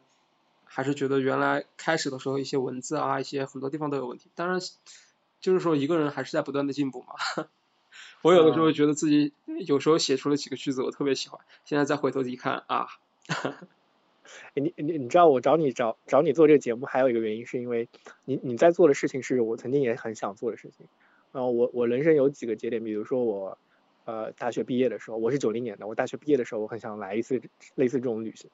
然后我后面工作第一次换工作的时候，我也想。然后后面再再读完一个研究生的时候，我又想做这事儿，但是因为这件事情对于像我们这种走在很正常的人生轨道上来说太难了，你不可能花那么长时间去做这这样一件事儿。然后我当时就想，如果我真的做了，我一定要把这个整个过程写下来，然后跟你一样，就是我自己非常的迷茫，我不知道你现在还会不会跟我一样感到迷茫，不知道自己想要什么，然后不知道怎么定义自己。然后想通过这个旅程来洗涤内心，看看自己真正想要的东西是什么。然后写本书，我连那个名字都想好了，我要写起个名字叫《道标》，然后把它出出版出来，就是指明自己的方向。但是我没做到，你已经把我想做到的事情全部做好了。而且我觉得你的认识可能会更深刻一点。有没有兴趣把你的游记出版出来？有啊，现在其实也有考虑过这个想法，因为嗯。家里的一些老人的话，可能还是我觉得出一本书的话，对一些可以让我家里的老人很开心。哎，我我在想，就是你的角色，呃，我单单看下来的话，我觉得整个脉络是很好的，就是你的出发点是很好的，就是就是我跟我周围很多朋友，我在跟他们聊的时候，我印象或者感觉感触最深的就是我们这代年轻人不知道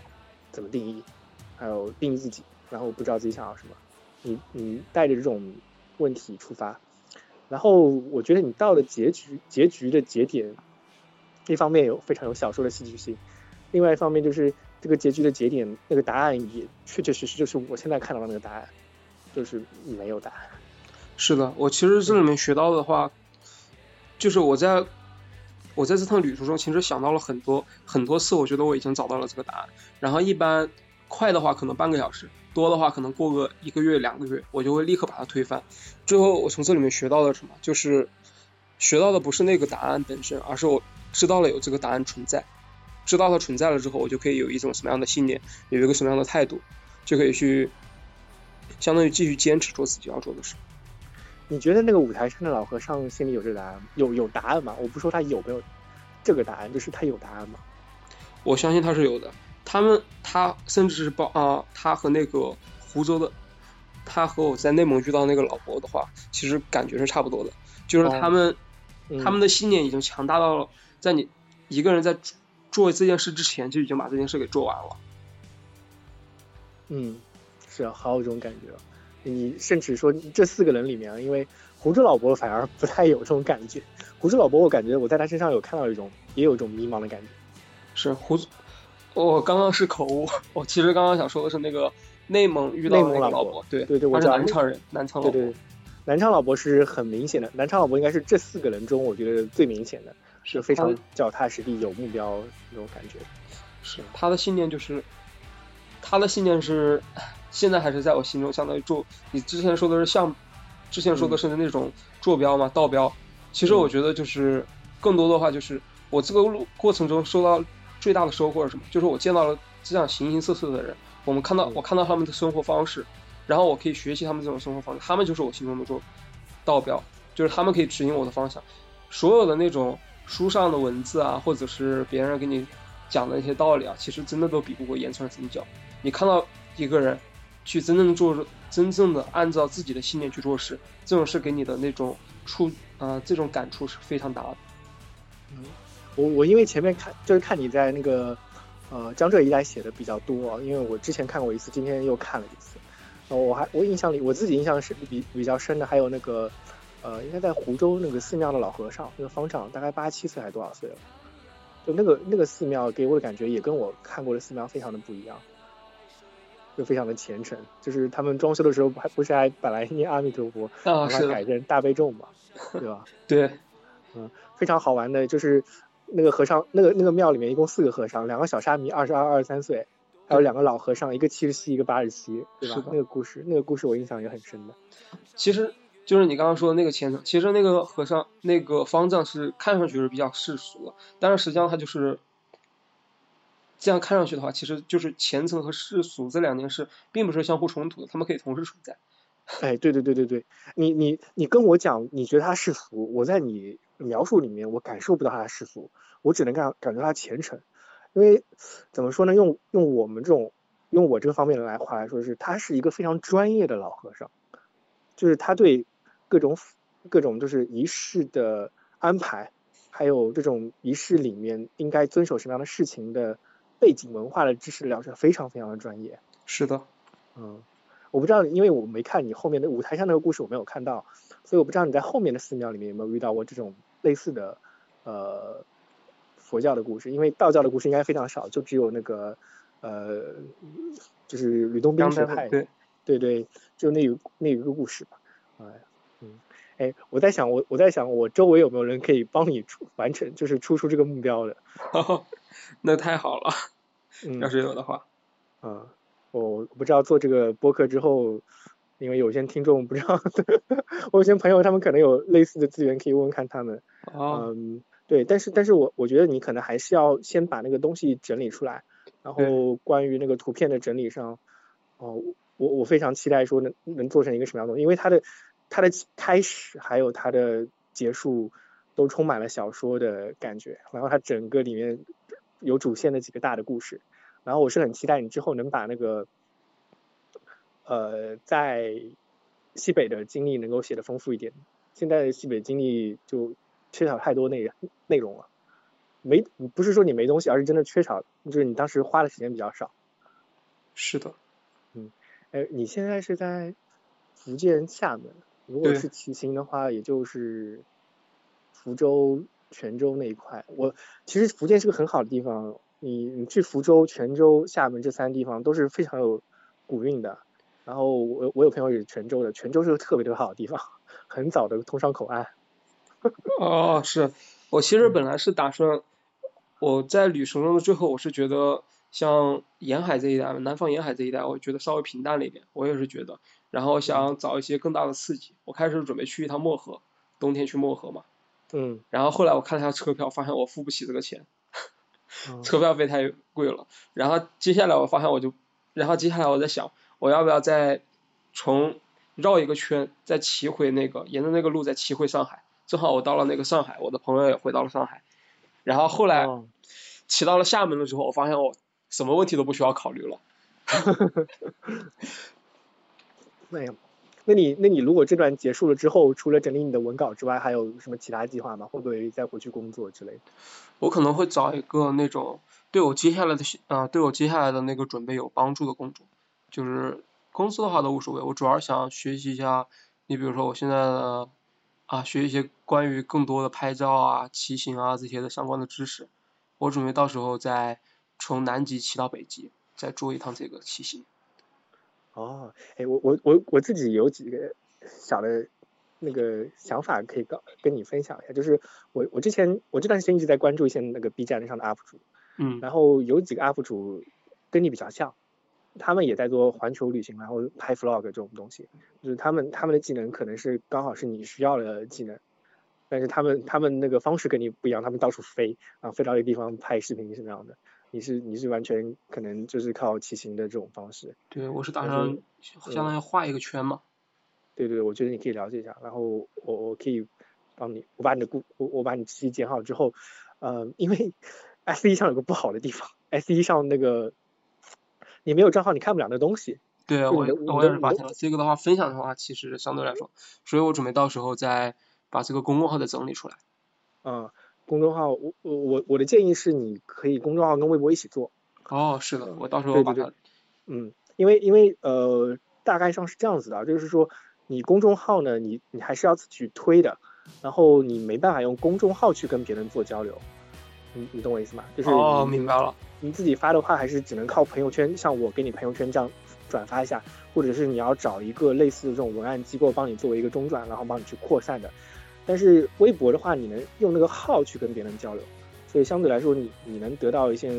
就是对你这个圈子更加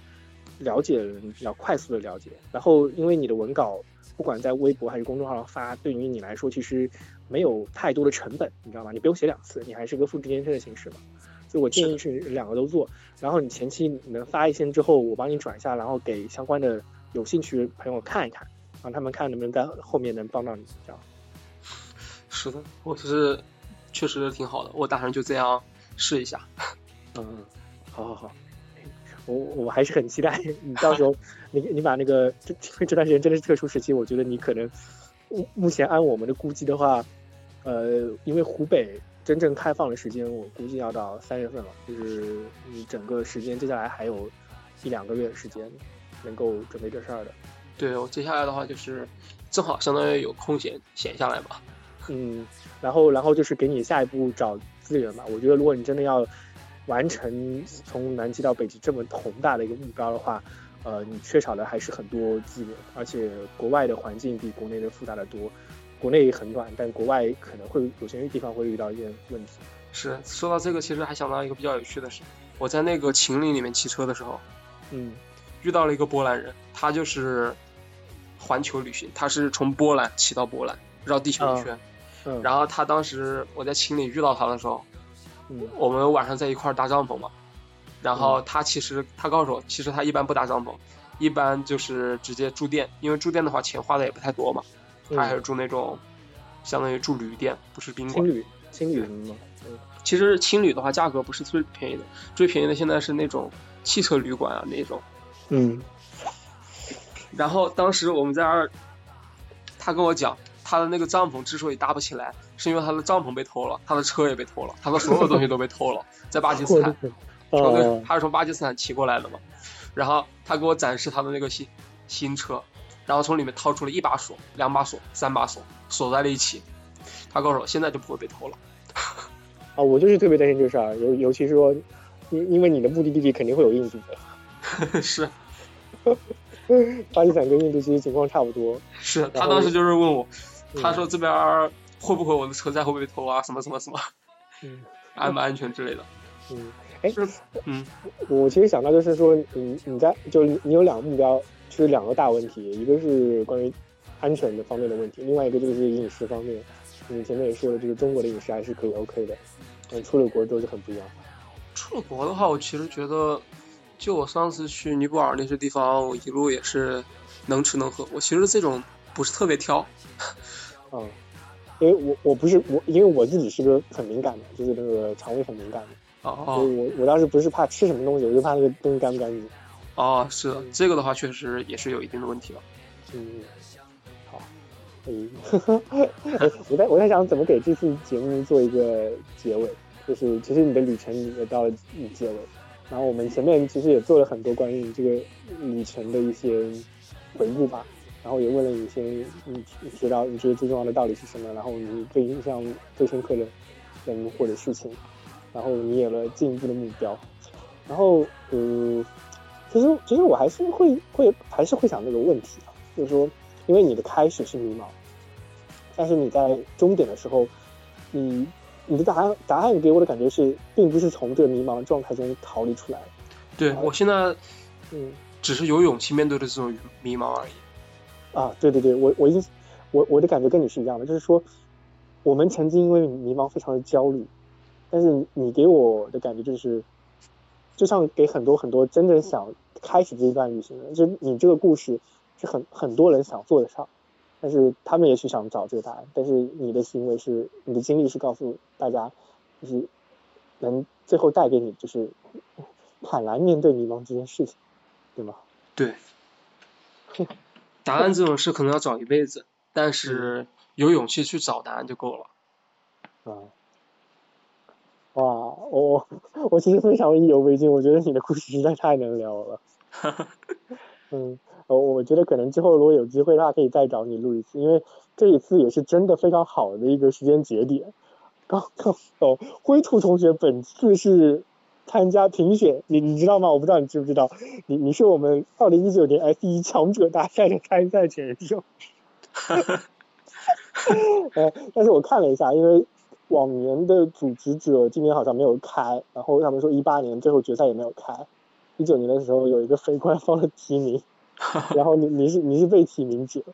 然后我不知道后面会不会真的推进强者大赛这个事情，但是你应该是我印象比较深刻的今年的强者。嗯，好的，我又想起来你对自己的描述，嗯。肥宅七十三公斤，厌恶旅厌恶旅旅游，缺乏发现美的眼睛，尤其缺歧视一切人文景点。我在你的整个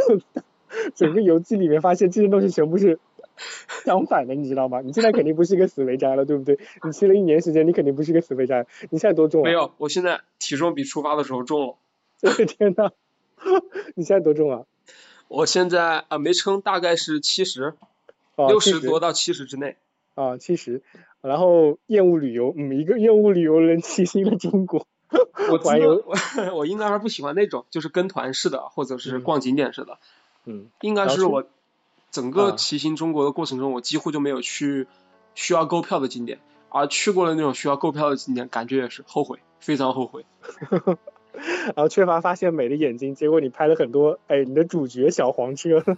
然后小黄车小黄车作为作为主角，作为模特的各种美丽的照片，然后尤其歧视一切人文景点，哎呦我的妈呀！是吗？看你说我如果没有遇到那个湖州的老伯，真的是没开窍，我觉得就可能，没把相当于就是那个窍开半路的话开窍了。啊，哎，其实我我我可以推荐你一个节目，就是那个呃，如果你有听播客的话，陛下观，哦，对对对对对对对，我现在每期都听啊。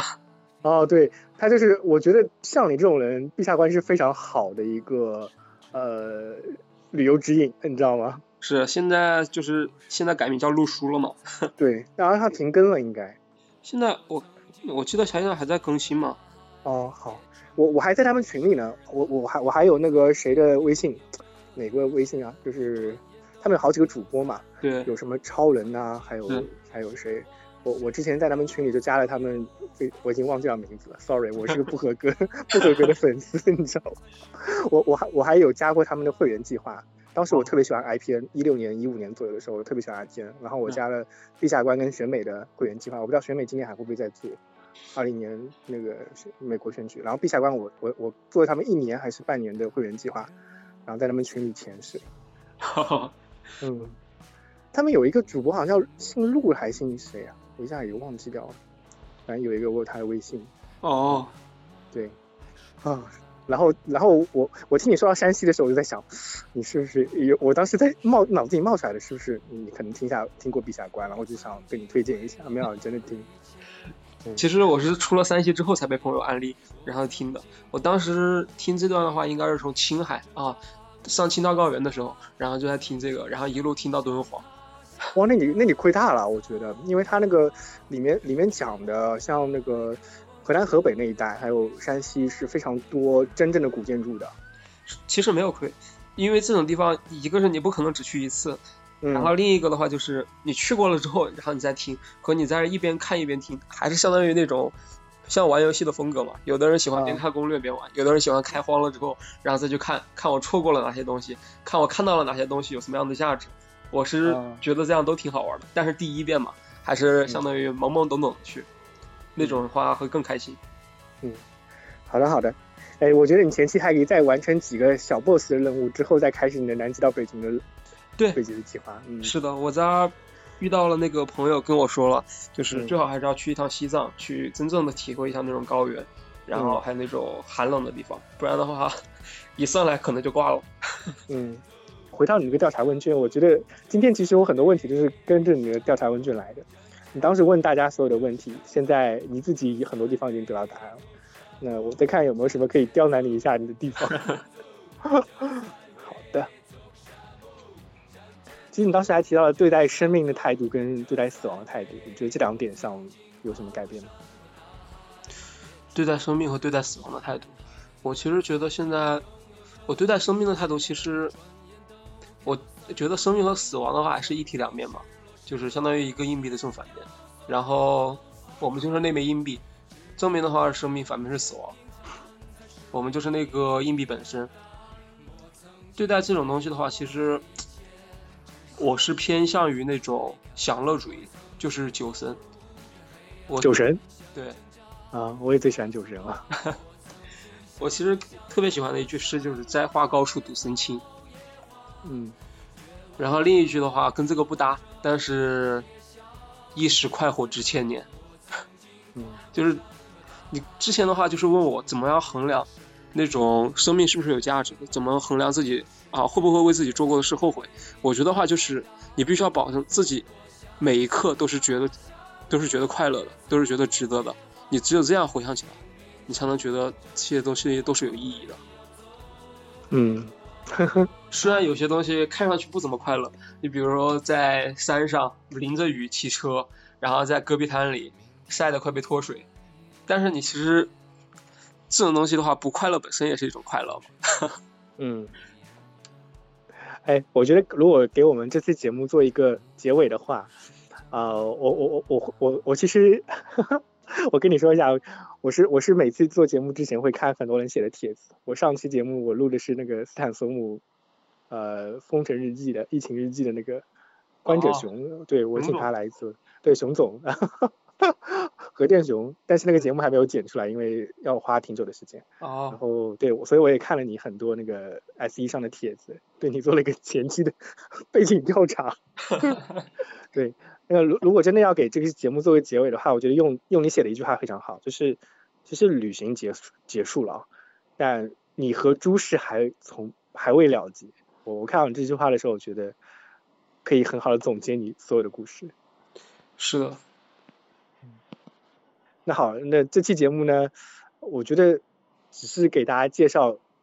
非常有意思的一段经历，我们灰兔同学的经历啊、如果各位听众有兴趣的话，可以之后去灰兔同学的正在筹备中的公众号和微博上了解他的整个过程还有经历，我们也会看看有没有办法能把这件东西给发表出来。那那灰兔同学可以跟各位听众，请灰兔同学跟大家说拜拜吧。那本期节目就结束了，好，这期节目嗯，好很，荣幸录制这期节目，大家再见。元宵节快乐！啊元宵节快乐 so long now. Oh, you a hard one. I know that you got your reasons. These things that are pleasing you will hurt you somehow. Don't you draw the queen of diamonds, boy? She'll beat you if she's able.